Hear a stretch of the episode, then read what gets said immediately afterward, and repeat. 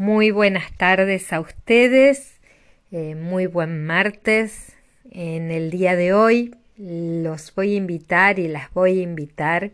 a que vean un documental acerca del contexto de nacimiento de la educación tradicional en la Argentina que se dio hacia fines del siglo XIX. Em, en este sentido me parece importante que ustedes conozcan no solamente cómo se llevó adelante esa propuesta de educación tradicional, sino que la puedan vincular con el contexto social, histórico, político y económico, para que puedan deducir de allí que no hay educación que sea neutra, sino que hay educación que tiene que ver con las intencionalidades políticas de un momento histórico y que se organiza de determinada manera y no de otra porque responde a esos intereses que en general tienen que ver con los sectores dominantes. En esta clase, entonces, lo que ustedes van a, poder hacer es eh, establecer la relación entre el contexto histórico, político, social de una época y el proyecto educativo de la misma. Ese proyecto educativo que yo les presenté en el PowerPoint que les subí al Classroom hace dos clases, en el que a través de audios e imágenes les fui tratando de reconfigurar la propuesta pedagógica que se va a dar en la Argentina a partir del año 1884 y de la mano de la ley 1420 que eh, organizó el sistema educativo argentino bajo la ley de una educación laica, libre, obligatoria y pública. Me interesa que ustedes puedan ver las relaciones entre el contexto de un orden conservador que requiere el disciplinamiento de los cuerpos tal cual nosotros lo veníamos planteando en pedagogía,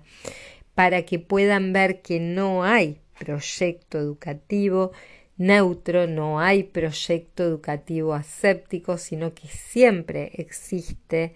proyecto educativo que se vincula con un proyecto que es eh, político. Ningún contexto histórico se presenta sin conflictos en la imposición del orden oligárquico liberal que ustedes van a ver en el video va a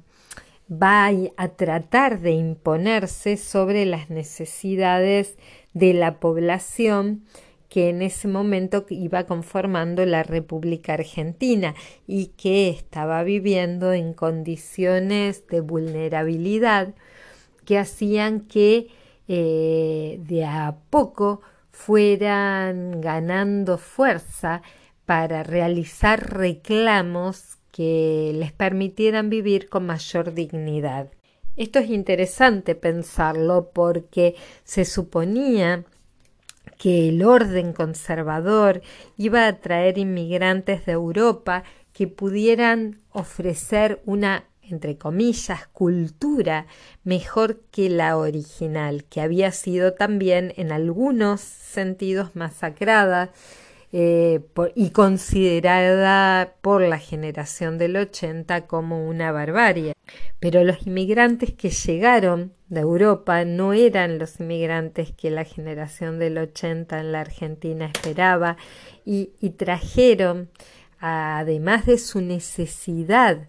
de hacer la América, de buscar una forma de vida digna aquí en, en la Argentina, eh, conocimientos y mm, eh, planteos políticos que ya venían siendo en Europa y que venían de la mano de los movimientos socialistas y los movimientos anarquistas.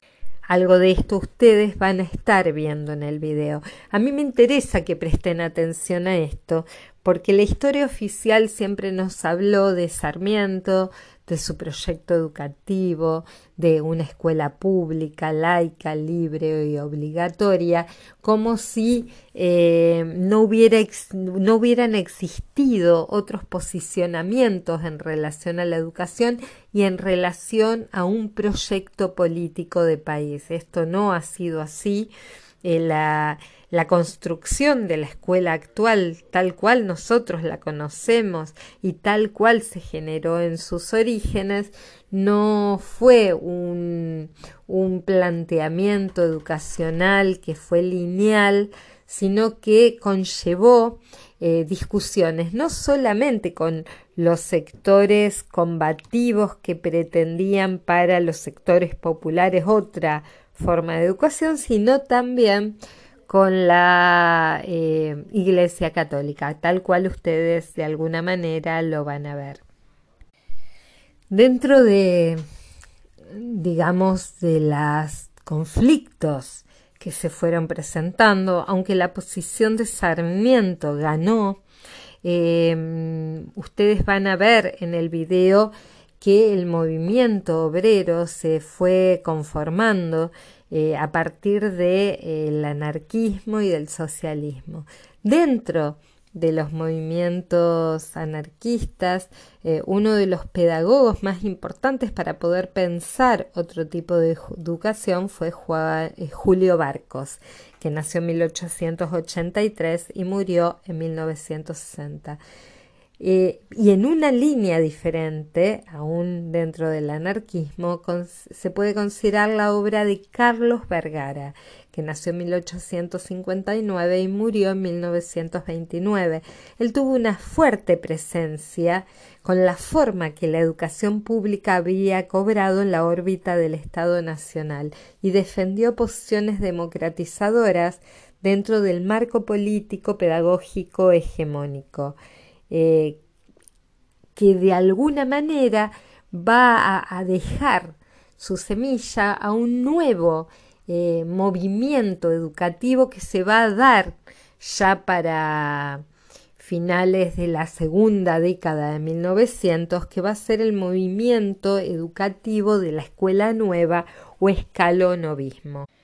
A mí me interesa también que vean el video que les voy a subir de Carlos Vergara, porque la historia oficial argentina, vuelvo a decirles, siempre ha hablado del proyecto educativo de la generación del 80, ha resaltado la figura de Sarmiento, pero ha invisibilizado otras posturas pedagógicas que podrían haber sido y que no fueron, eh, y que hoy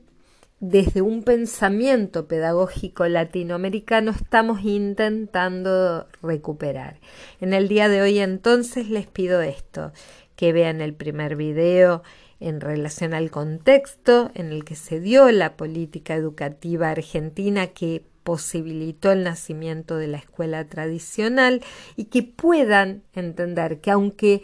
eh, los gobiernos de la época intentaron a través de la educación no solo homogeneizar a las masas inmigratorias que venían llegando de la Argentina, sino a disciplinarlos para hacerlos gobernables, eh, esto no pudo ser logrado totalmente porque los sujetos, los seres humanos, no somos, eh, no, no nos sometemos pasivamente a las imposiciones de los órdenes políticos, sino que sanamente resistimos a estas imposiciones. Movimientos como el anarquismo, produjeron también su pensamiento en el campo pedagógico, que aunque no fueron nunca hegemónicos, manifestaron una clara disidencia con lo que los poderes concentrados del momento estaban intentando imponer. Me interesa entonces que vean la postura de Carlos Vergara, porque nos habla de una historia que ha sido silenciada, de una historia no contada y deja huellas que podemos retomar para, la, para cuando la, el surgimiento de la educación nueva dé lugar a nuevas formas y a nuevas prácticas educativas en la República Argentina.